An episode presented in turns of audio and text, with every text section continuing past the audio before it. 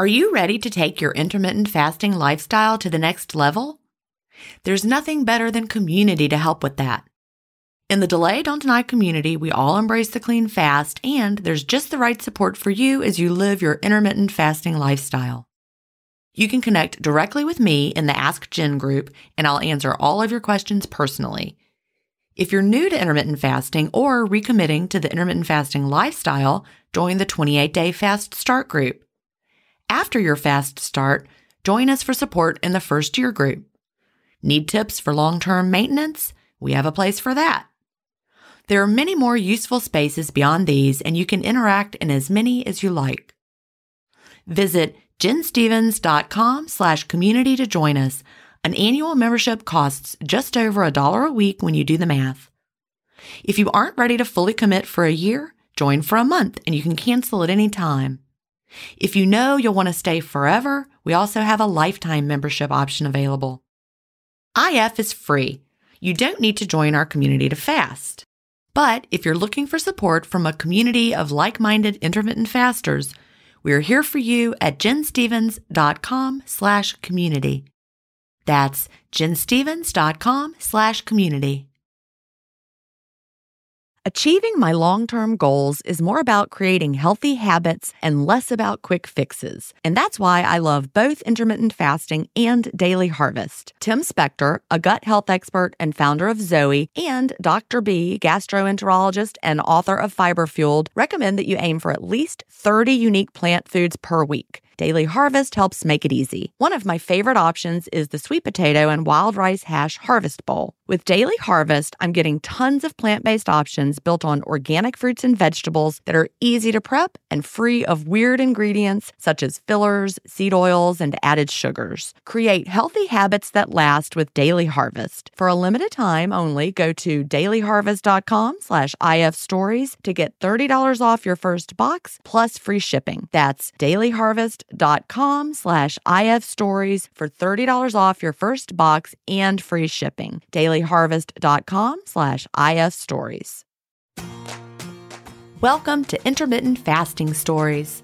I'm your host, Gin Stephens, author of the New York Times bestseller Fast Feast Repeat, as well as the book that started it all, Delay Don't Deny.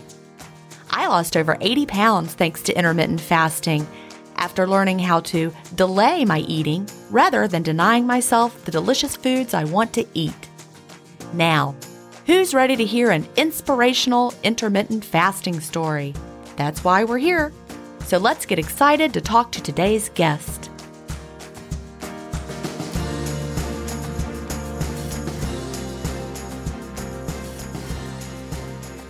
Everybody, and welcome to episode 312 of Intermittent Fasting Stories. Today I'm here with Lena Mackley. Lena lives in Lockport, Illinois, and she is a middle school English language arts teacher. Welcome, Lena. Hey, how are you? I am great. It's great to talk to you today. You must be on spring break. Are you on spring break? Yes. I had a feeling. A teacher, it's right after Easter. I have been in relax mode since uh, well, technically, the kids went on spring break Thursday last week, but that day was still a teacher institute day. So we had to go to conferences and classes. So that was kind of an easy day. And then Friday last week was our first official spring break day. So since then, I've been cleaning. I got my nails done. They look so pretty. Yeah. I wish everybody could see them. They look very Eastery. Yep. I just got them done this morning. everybody can't see it, but trust me, that's fun. Just been, you know, walking around, enjoying the warm weather that's now encompassed Illinois. The last couple weeks, we've gotten a lot of thunderstorms and cold and it's awful. Well, hello, spring. It's nice when spring break has springy weather because here at the beach, we had like, had a warm week and then all of a sudden it was like 50 degrees as the high and it got to, it was, I was like, what is happening? Anyway, I like a warm spring. So hopefully it's here to stay. Well, I'm going to get right started. You know, I like to start by asking what brought you to intermittent fasting and when was that? We're going to take the long way. That is fine. I'd like to hear the whole story. I'm 30 years old now, but all my life I've really struggled with my weight and the way that I look myself in the mirror and how other people look at me. So for most of my childhood, I was preoccupied with you know, being slim and skinny and pretty. And that's what I would equate as, you know, pretty as a female, right? Yeah. So were you overweight all that time, or was it just that you were conscious of wanting to be perfect? I think it's the latter. I think it's being so conscious about my body and how it looked and, and how I would sit and how I would stand and how I would, if there was a picture, God help me, I would try to pose in the modelly kind of ways. I used to watch a lot of America's Next Top Model. I was in love with Tyra Banks, and I would pretend that I was a judge and I would judge the upcoming contestants, you know. So I was just infatuated in a way about how I would present myself to the world. I don't think I was as overweight or obese as I thought I was. I would look back at some pictures, even from high school, and I would look at myself now and, and think, wow, I really wasn't as large or maybe as unhealthy as I thought. I mean, I wasn't super active. Bless my heart, I would try to get into some sports, but I was not a natural athlete. I did tennis, but I only ever did like exhibition matches, which, you know, they didn't count for the real thing, but my coach would put me in because she saw I would try, but I wasn't very good. No, I was not an athlete either. When you were in school, were they still doing the President Physical Fitness Award stuff all the time? In elementary school, yes. Okay. I used to dread that. We did it all the way through high school. Like, even when I was in high school gym, we would have to do all that, like 600 whatever, whatever, and the running and the jumping and the flexed arm hang. And I always dreaded it. The only thing I was good at was sit ups. Definitely the running. We had to run a mile under a certain time, and I never made it under the certain time. Never, me neither, never. Chin ups and sit ups. I was pretty good at sit ups, but when it came to, that was me. I was great at that. Yeah, you just like go, go, go. But when it came to push ups, where it was more upper body strength, forget it. I had a really strong core, I think, from dance. So I could do, I did 63 sit ups, I think something like I was like a sit up machine. I was like excellent, but everything else was like bad. And I'm like, that doesn't seem right. But anyway, I get it. It was a nightmare. And, you know, it made me feel bad about myself every year. Yes. J- just the insurmountable like guilt trip that I would put on myself and, oh, this means that I have to be more athletic or eat a certain way or, or watch how I live so that I can be as athletic or as able bodied and, and able fitted as the other students in my class. So it just, it was a constant, just not even about how I appeared, but how I could perform athletically and, and as I wanted to appear as fit as I could. But at the same time, I didn't know how to get to that point. Right. That makes a lot of sense. I think it's so interesting, you know, because at the age of 30, you grew up in a whole different time than I did. You know, we didn't have TV shows like any kind of reality TV at all. I mean, we certainly had fashion model, that sort of thing. It was like Brooke Shields was our big fashion model at the time. But, you know, I just can imagine if I was a young person watching America's Next Top Model, how that would have impacted me. I never even thought about that. But yeah. yeah like if I was ever sick on a school day, that is the show that I would binge watch. I would, my mom would take care of me from school and I would just be couch potatoy and I, I would have all the snacks too. So it was like, here I am, you know, watching this glamorous, it's really an impossible beauty standard that I knew to the core. I knew this was impossible for me and my body, but I so wanted to be a part of that culture. Right. I get it. Mm-hmm. Yeah. That's so very interesting. So you just did you diet throughout your childhood or just focus on the way you looked and the way you felt? I didn't go on any diets. I guess my biggest thing was trying to be on a treadmill, always trying to walk or have as many steps. It didn't really happen till I was in college. And so there I was, you know, in my early 20s and I was gaining some weight. I, I, remember I needed to find a job. There was a nearby Culver's that had opened in my college town. Is it ice cream? Yeah, we don't have that like around here. Your burger, okay, custard. This is a, a Wisconsin established restaurant, and they opened up a new location in my college town and all the college kids were applying we all needed jobs we needed to make some money on the side while going to school i only lasted four months i will never again work in fast food industry, you think, oh, I'm going to eat just another cheese curd or just another fry or just uh, a small thing of uh, the custard one scoop, you know? And it added on the weight in college four months. And I really could tell from we had to wear a uniform. By the end of the four months, my khaki pants. you needed bigger pants. Forget yeah. it. Oh. Khaki pants also are not very flattering. No. Oh my goodness. At least for me, you know, I was very bottom heavy. I was like a pear shape always. I had a little small waist and I was a little more pear shaped and which is different now, but that's how I was for you know my younger years. But I can remember pleated khaki pants. And I remember working in an elementary school when like the, the whole trend of having school uniforms was popular for a while. This was in like the 90s. And they decided our uniform was going to be khaki pants. It was not pretty we have students, uh, the students I cater to, they all wear uniform, khaki pants. But the teachers were wearing it too. We were also, that's what I'm saying. The teachers were wearing the, the uniform. Ew. Why couldn't it have been like black pants, navy pants? I don't know, anything like that. that's rough. Oh, yeah, that's it rough. Was. It was so, rough.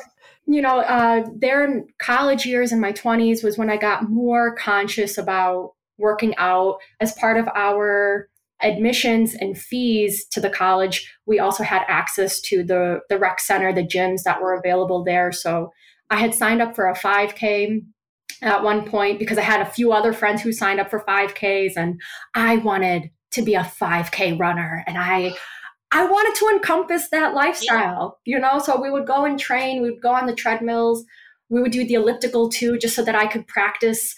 You know how runners are, um, they got to take care of their knees. So I didn't want to only do treadmill where there was a lot of pressure on the knees. I did some elliptical just to kind of keep up with the endurance.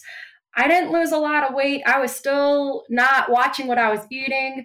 And, you know, I was doing the standard American diet, you know, three meals a day most of my life.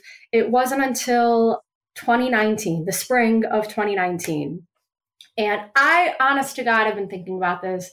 I don't know how I happened upon intermittent fasting. I think I was just scrolling through Facebook or scrolling through some social media.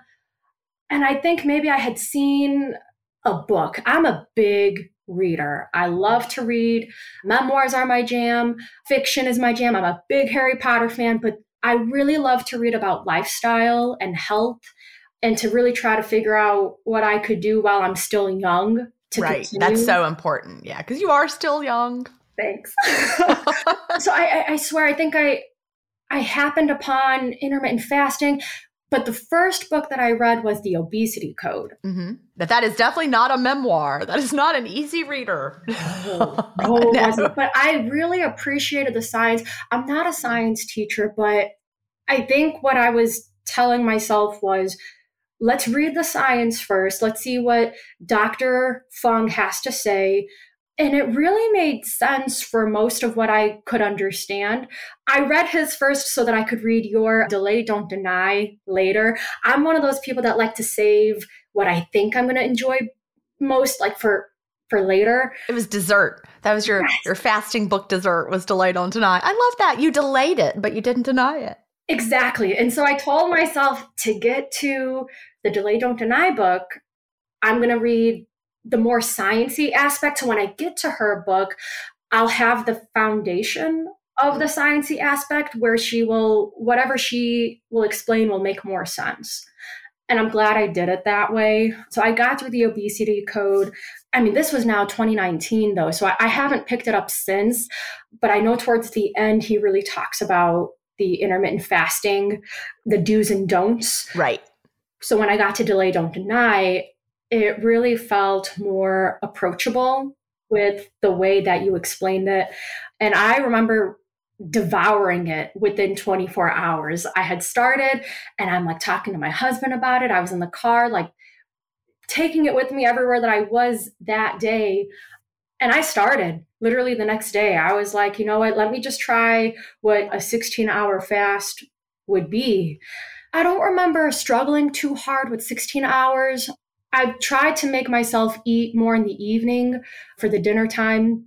that's when usually my friends or family when we would plan for anything to to get together we would you know schedule for more dinner time meals so i would try to naturally gravitate towards a dinner time evening to eat and open my window but i remember when the 16 hours were maybe a little too easy for me. And I like to push myself. So I'm like, okay, maybe I'll go another hour. So let's push it to 17 hours for the next couple days. Okay, that's okay. Let's do 18 hours for the next couple days. Okay, now let's do 19 hours the next. And I was okay. I was trying to listen to my body. But I do remember the first two weeks, I was getting a headache, like your book was saying. I was getting hangry. And Lord help anyone else. If you're around me and I'm hangry, I will give you the cold shoulder. I will start to ignore you. I, am not going to talk a whole lot because naturally I'm a bubbly person and I love socializing. I love being with people.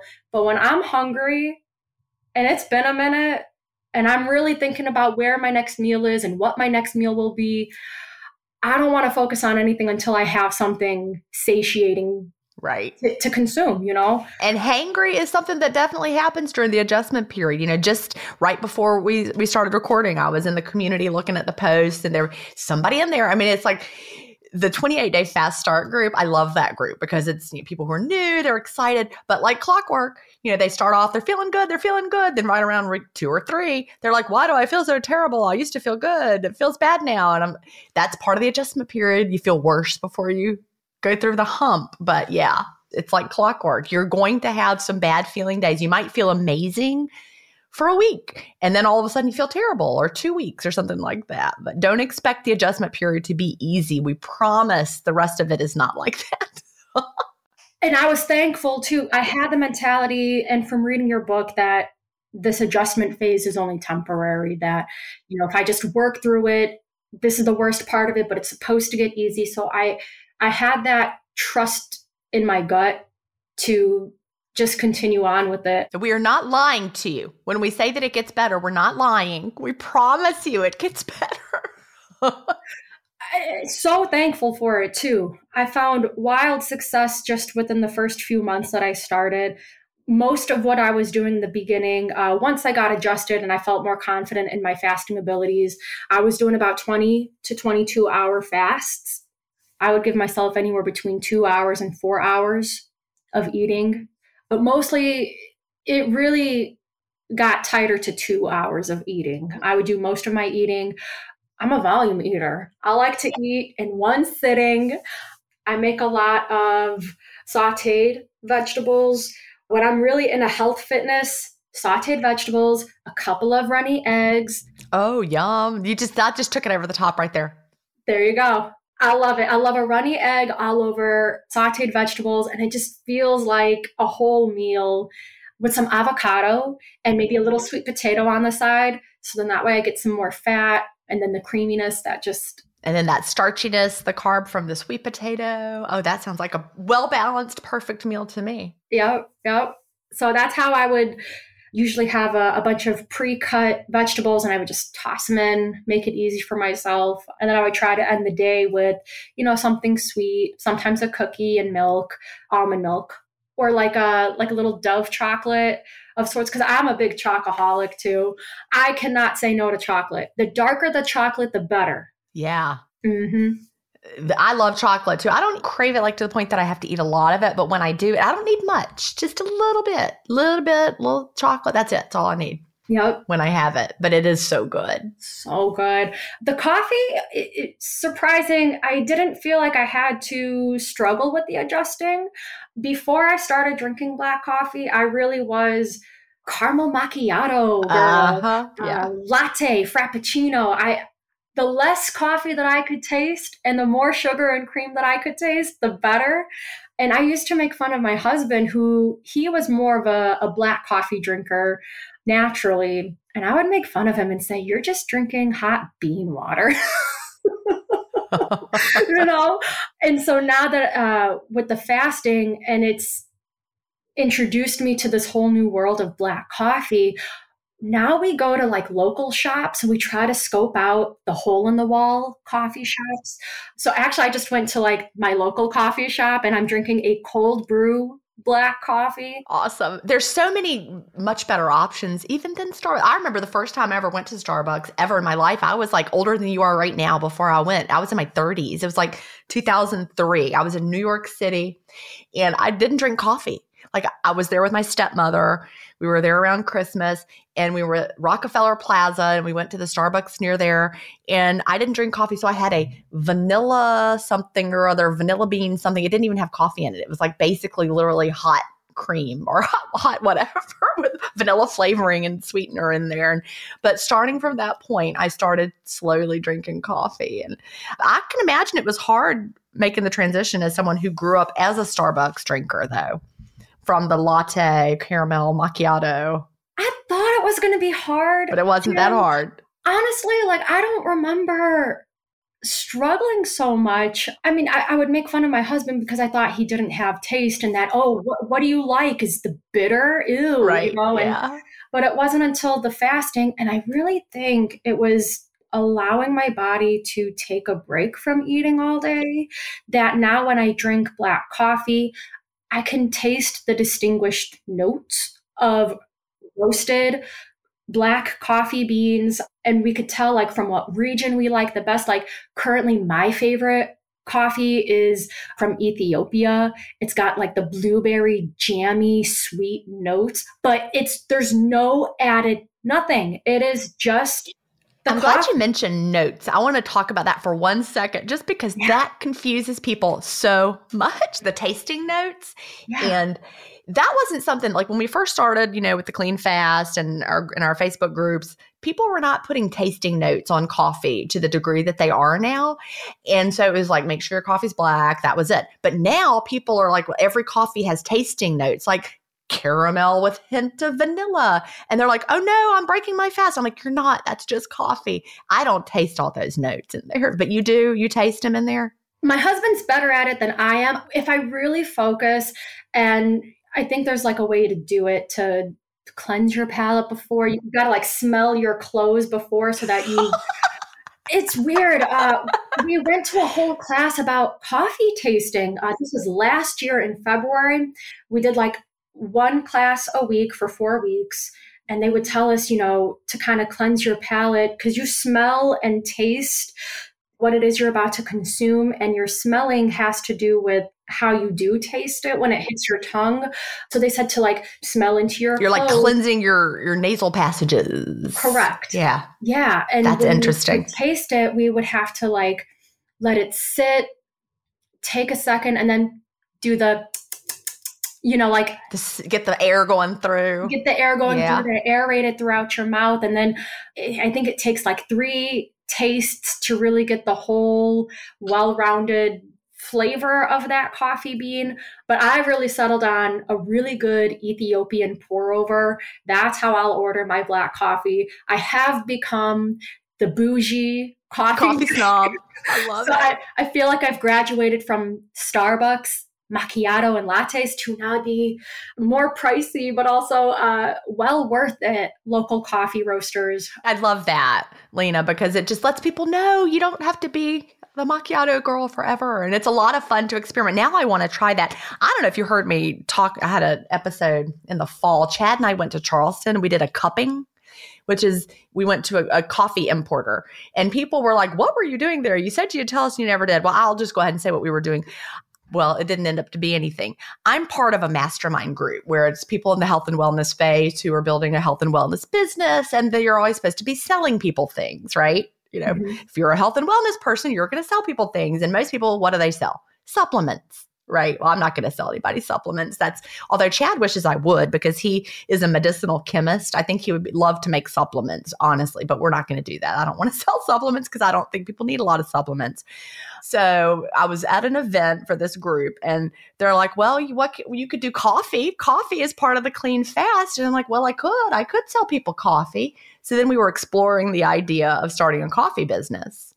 And when we got down there for that cupping, man, coffee's complicated just like you said, you know, what we can get varies season to season and it's going to be different. and this Ethiopian harvest is going to be different from next year's Ethiopian harvest. Like I learned that the big, like Folgers, for example, Yep. you know, Folgers has a certain taste. I mean, I don't know, I don't drink Folgers, but Folgers has like a certain taste that Folgers drinkers want it to taste like. Mm-hmm. Well, the way they get it to taste like that is they have people who are experts in how Folgers is supposed to taste, and they have to buy a bunch of different things and blend them to get that flavor. And so I'm like, there is no way we're going to be able to run a coffee business. And I'm like, and I don't want to sell people anything. So everybody, there is never going to be a Gin Stephens product. Just that's what it is. And I love that you brought up Folgers. I used to drink a lot of Folgers. It was cheap. It would last me a while until I needed to buy another whole thing. Big of giant tub. Yeah. It's just not worth it. Uh, oh, and you were the one actually. It was one of your episodes. You sold me on fresh ground Yeah. coffee beans. Makes a difference. My husband bought it is all on his own. He's the bigger coffee fanatic than I am, and he buys all these gadgets. He bought like this Comandante coffee grinder. It's Is it like a manual that you do yourself? You do it yourself. Okay. You put in your coffee beans, and then you freshly grind it. So it's like a little workout in the morning. Right. And I don't do any French presses or pour overs like he does. He's kind of the barista in the in the household. I just need a coffee pot. I'll just put my freshly ground beans in the coffee pot, push a button, and then it outspits my coffee in like seven minutes or less. That's me. I'm, not, I'm just like that. I have a Cuisinart grinder that I really like because you tune in how many cups you're going to do and you t- tune it to that and press the button and it goes. And then I have a certain coffee maker that I like and they've stopped making it. And I'm on like my third. And, a- and once this one goes, I think we have like a backup in the cabinet because I have like certain things I want a coffee maker to do. I had no idea. yeah, Like, I need it to keep the coffee warm for like four hours because I'm going to be drinking it for four hours. Some of them turn off the burner, and the only way to make the burner come back on is to brew a fresh pot. Did you know that? Really? Yep. the things I've learned about coffee makers, I had to send one back, and I pulled out my old one. And anyway, I make enough just for a cup, and I that's my breakfast to go. I make sure my Yep. coffee is done, put it in my to go mug, and then on the way to school, I'll have most of it in the car because I know if I get to school where I work, it doesn't get done because I'm doing a million other things. So driving to school is really my like sanctuary in a way. I no, I get it. I have That's your downtime. That's your quiet time. You're by yourself. You're in your car. You're. I get it. Yeah, I brew six cups. I listen to my podcast, and then I get to work and I do my day fasted. Yeah. It takes me a few hours to get through six cups. And that sounds like a lot until you realize a cup is not eight ounces in the coffee world. What is it's it? It's not. Well, it's six ounces. A cup of coffee is really six ounces. Yep. So when you go up to the, the six cup mark, it's really not six times eight, it's six times six. So it's 36 ounces. Yes. A cup of coffee. Yep. I think I'm right about that. Anyway. I do 12 ounces easily as my first cup. And then Okay. right now I ordered a 16 ounce. This is my second cup. So, okay, well, see, that's Today. similar. I drink probably, like I said, about 36 ounces of coffee, but over like from like six until noon. So it's like over six hours. I'm like sipping it slowly. So So that's where I'm at now, kind of with my journey. you get to work and you don't, when, when do you open your window now when you're working? You just wait till you get home?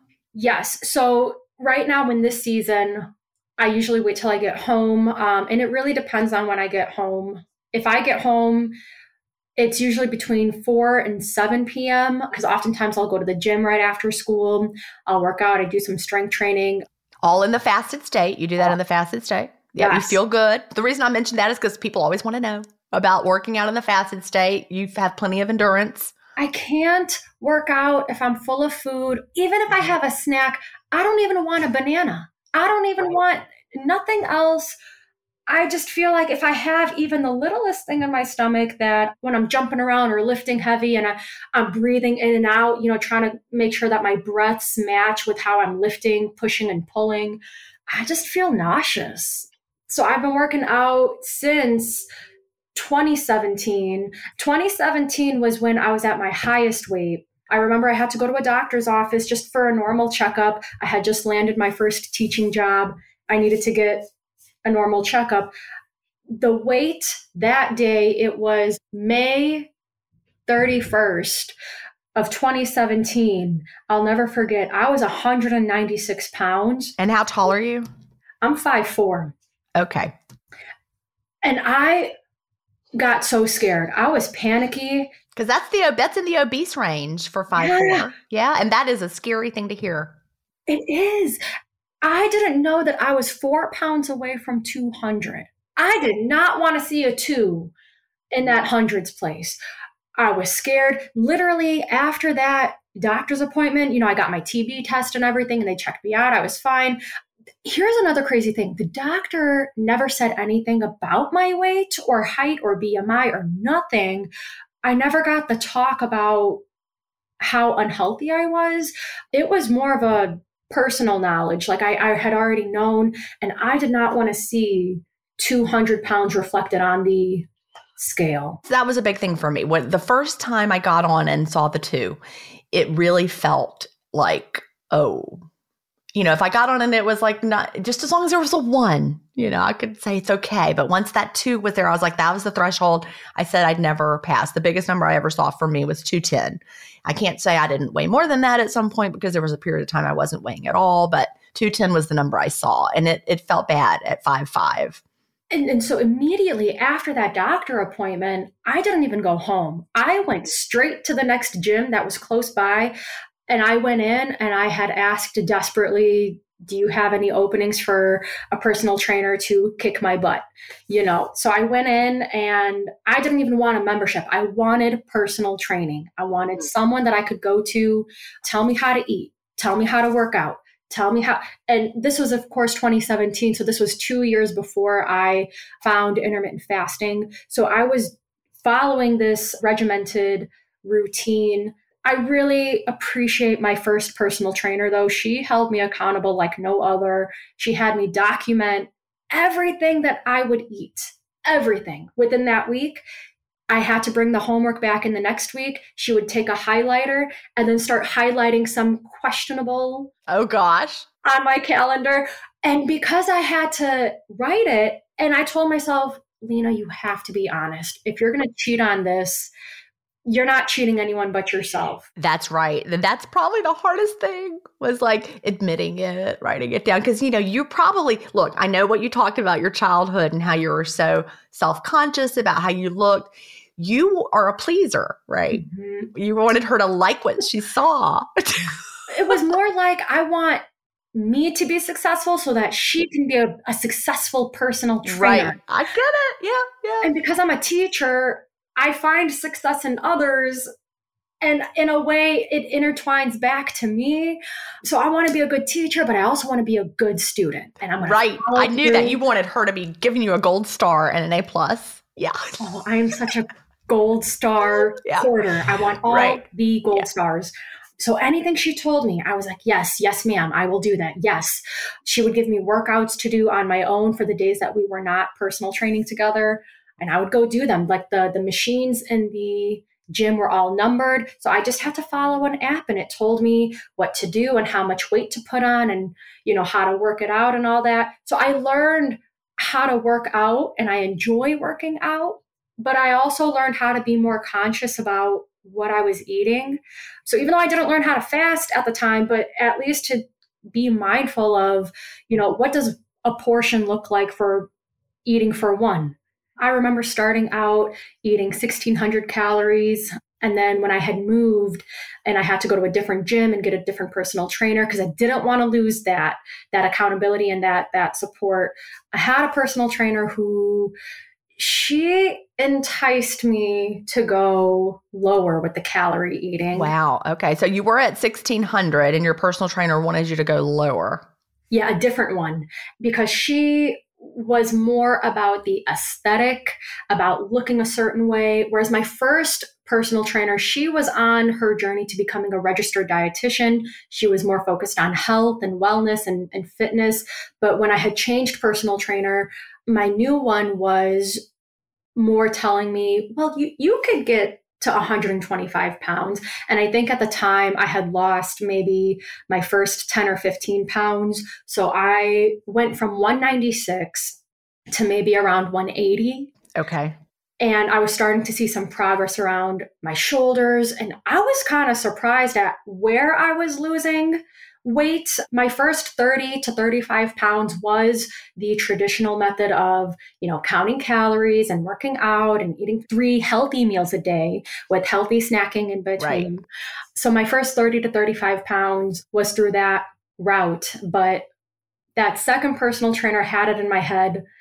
She was like, you, you really could get to 120 or 125 if you really wanted, but we would have to go down to 1200 calories a day. Yeah, that's that magic number. Why is that number 1200? That's the one I always tried to stick to 1200 calories. That is not very much food. And I don't know anything. You know, I'm just an English teacher and, and that's my area of expertise. We could find a thousand recommendations to eat 1200 calories a day. That sounds so logical. Yes. I remember hating it. I absolutely hated counting every single thing that I would have to put in my mouth. And my husband would help me out with it too. Like, uh, so on like Sunday or Monday, the beginning of the week, I remember the biggest thing that I was eating was Greek yogurt chicken salad for lunch. So I would prep it to take with me to school. It was like a third of a cup of Greek yogurt and like five ounces of cooked chicken breast and then I would even count the green onion and the oh. celery that I would put in. I would count the sunflower seeds that I would put in, even like the little squeeze of lemon juice to give it like that the brightness, yeah, the brightness within it. I mean, everything. And I had this app, MyFitnessPal, which bless it because it did teach me like the value of certain foods and, and how high in calories some are versus others. So I learned a lot in that process, but I hated it. I was so sick of it. And God forbid if I wanted to go out to eat and just hang out with friends and family or, or celebrate a holiday, the math behind figuring out what was on the plate that I didn't put together. If I didn't cook it, I was panicky. Yeah. I remember those days. That was, you know, I, I told this story maybe in Delay Don't Deny. I can't remember, but it was when I went to my stepmother still makes fun of me. I don't know if, I, if this is in Delay Don't Deny, but she was having spaghetti. This is when I was trying to diet at one point along the way in probably the 90s. And I was counting calories and she was having spaghetti, baked spaghetti for the family. And I brought a Michelina's spaghetti microwavable for myself because those were it was 220 calories. I remember that it was 220 calories, and I ate the Michelina's 220 calorie because I could calculate that. I did not eat her spaghetti, and so like she made fun of me for that for a long time. And oh. I was just trying my best, right? You know, counting those calories. but logically, that makes sense. And because you know the numerical value of something that you're bringing from the store. It has to has have that nutritional label. But when you go and eat something home cooked that someone else made, you don't have that numerical value and you're stuck with guessing what was all in and, and how much of everything. So, you know, I was just thankful in 2019, the spring of 2019, where I finally found intermittent fasting and I was shocked at you because you said that you didn't have to calorie count. And I'm like, that's blasphemous. This is not the world that I know. yeah. I will say it took some time to trust the process. I get that. Because I was fed something from who I thought were the experts at the time, and they knew what, what the knowledge they had to pass on to me. So, reading something totally different, it was like, who am I going to trust? And and I well, just yeah.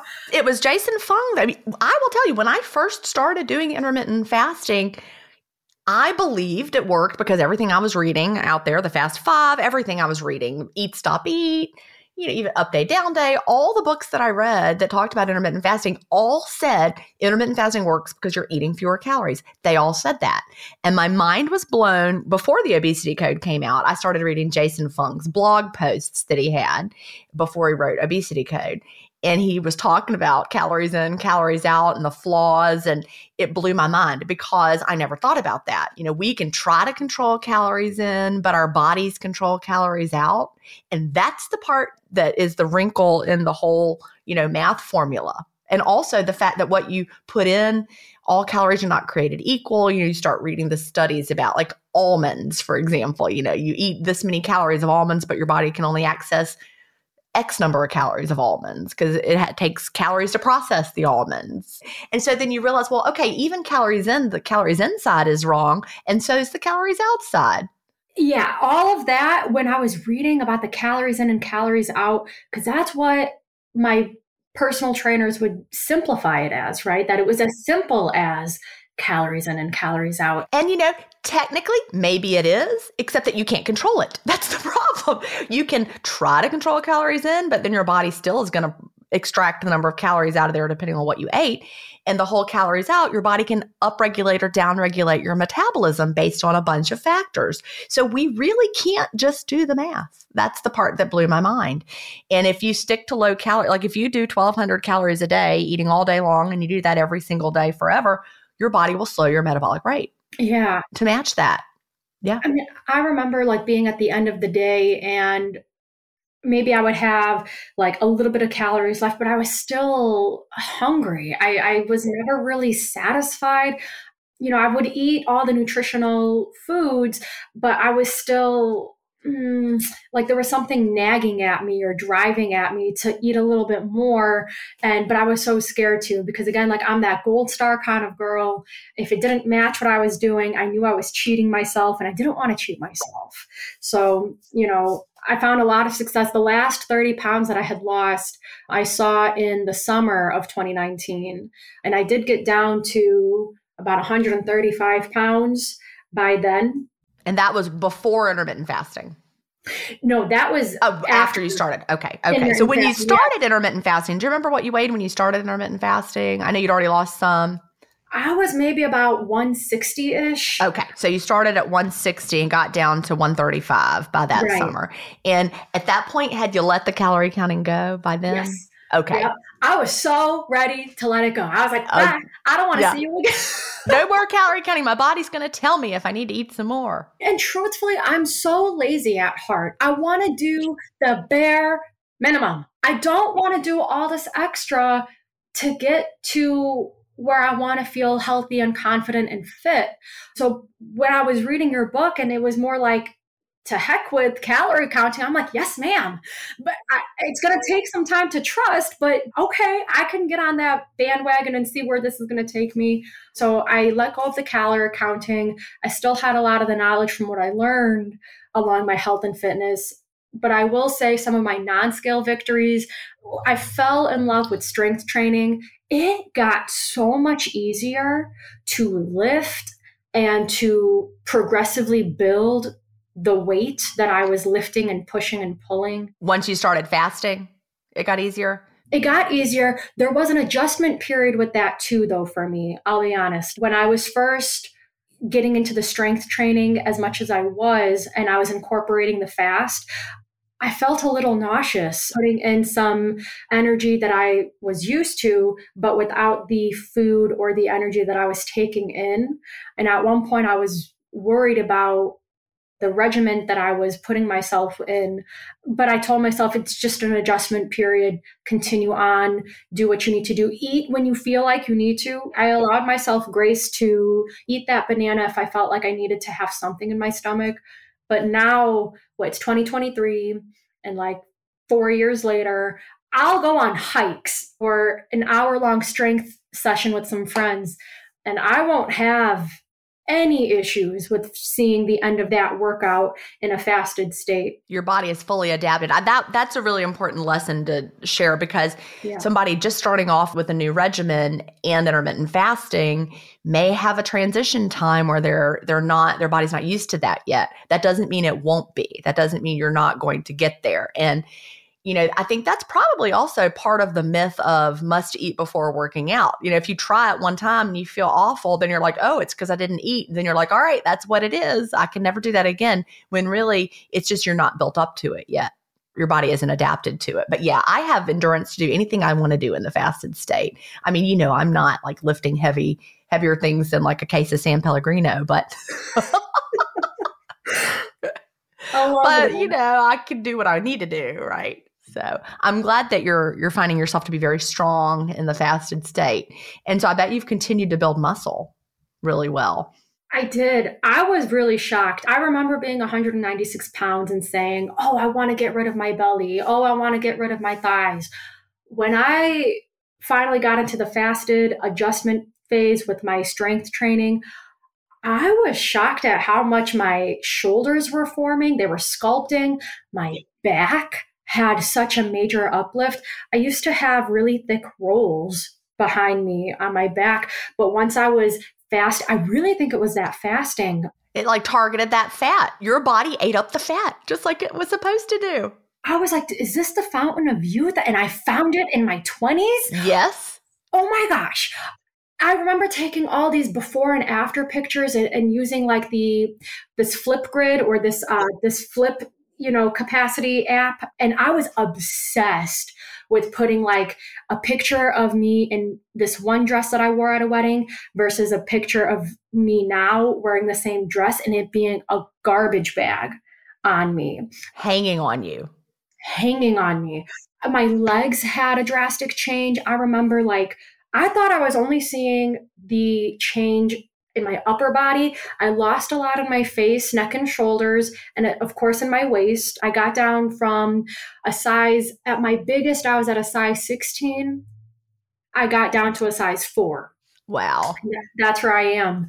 And I just remember like, I thought it was just my upper body that had the change. My lower body, my legs, my calves, I like cut in half based off of where I was at in 2017. Yeah, you know, I said I used to be a pear and I'm not a pear anymore. So, like, my body shape completely changed with intermittent fasting versus what it had been, even when I was dieting before. Like, when I was doing a traditional diet prior to intermittent fasting, I was still a pear. I guess my body stores fat, you know, down in my hips and thighs area versus now, nope, no more pear.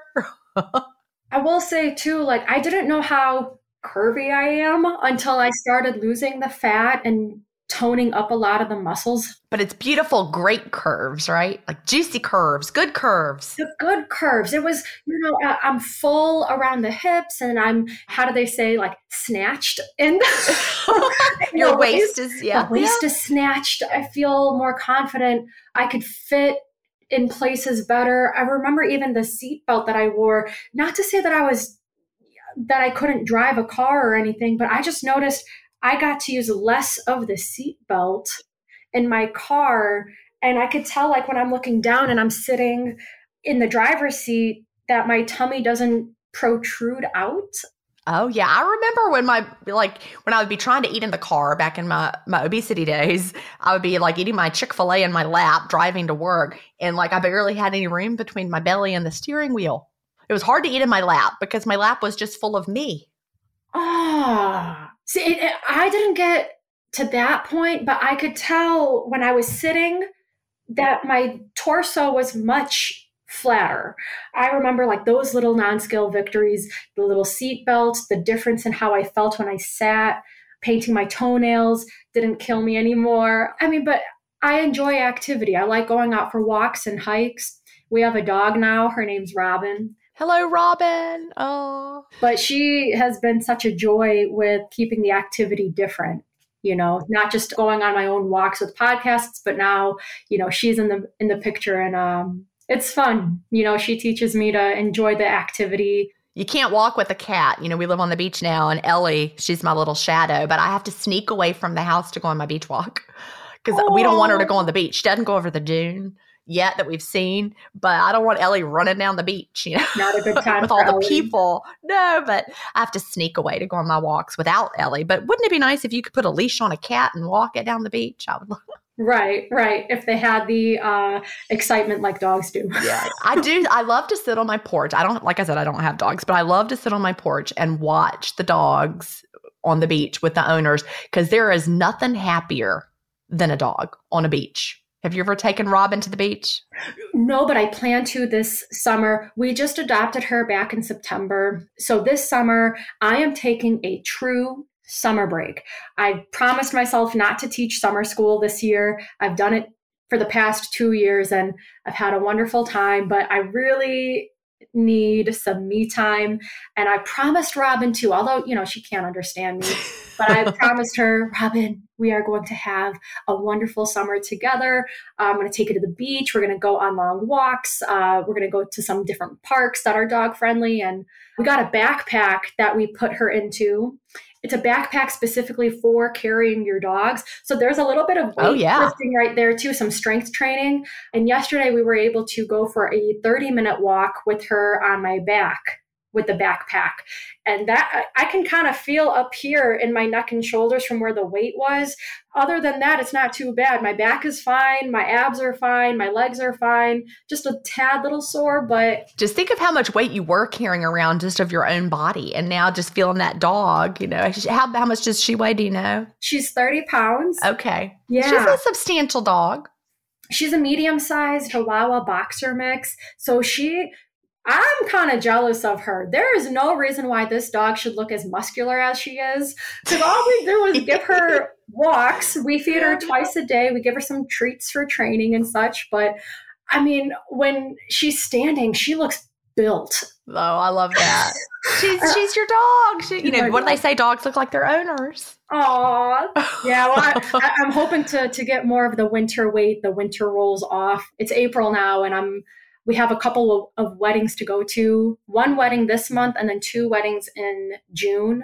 So i'm looking to you know shut off some of the winter weight that i managed to put on but i'm thankful for the fasting that it's a routine and something that i've already adapted to that i can just easily go.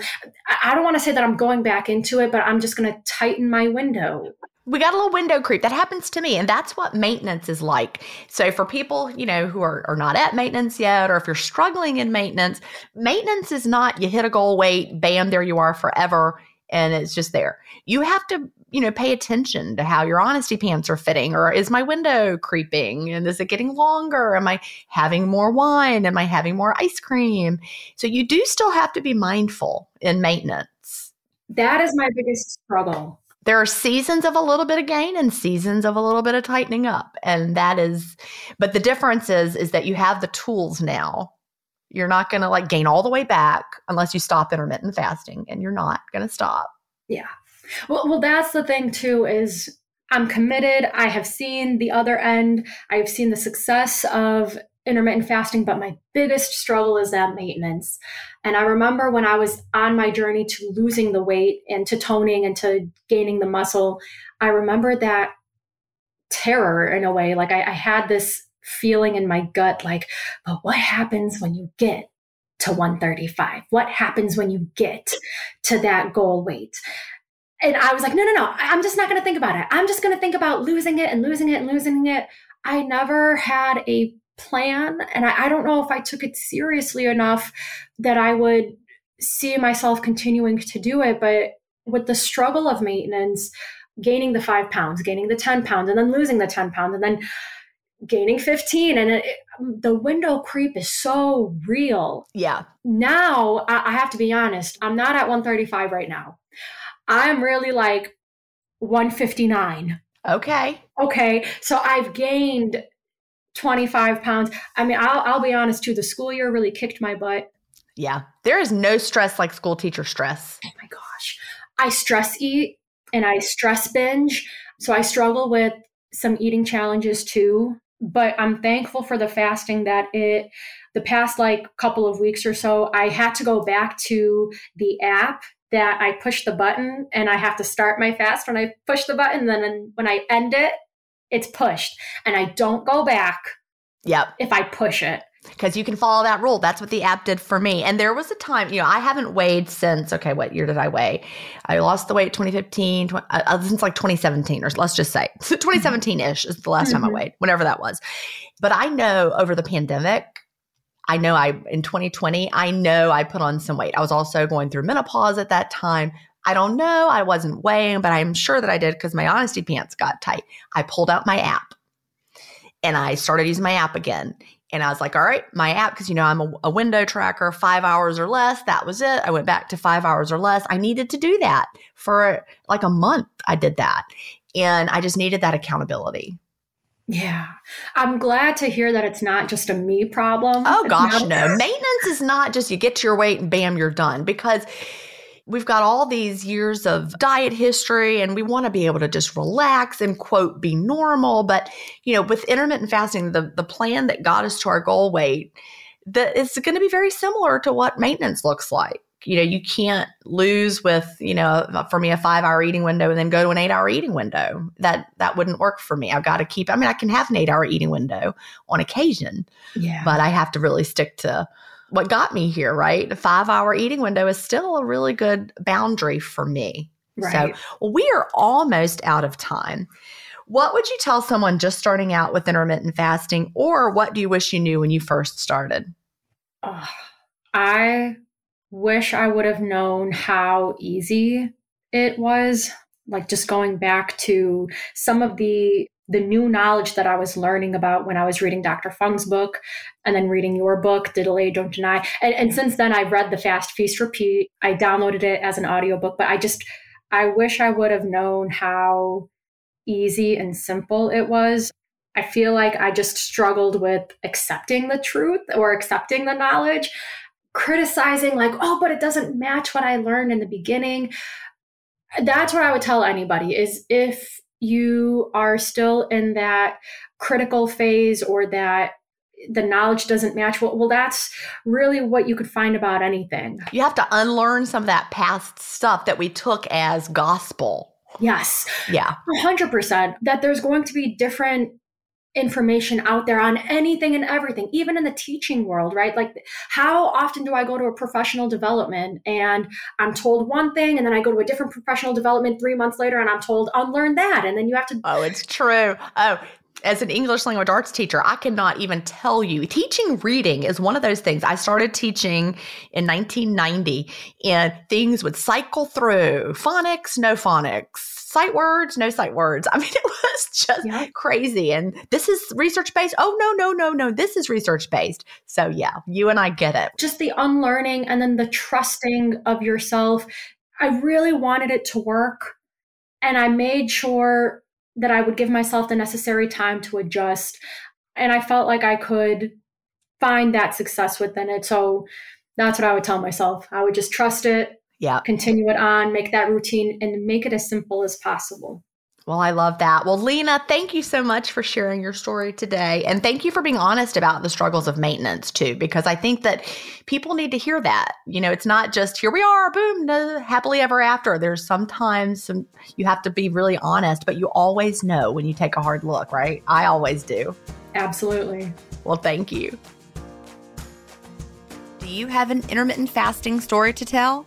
Email me at gin at intermittentfastingstories.com and I'll add you to the lineup. That's G I N at intermittentfastingstories.com. The world wants to hear your story. That's it for today. Remember, I may have a doctorate, but I'm not a medical doctor. So don't use anything you hear on this podcast as a substitute for medical advice. Please always check with your doctor or healthcare provider if you have medical questions. I'll talk to you next week, Fasting Family, where we will hear another inspiring story. Have a great week and fast on.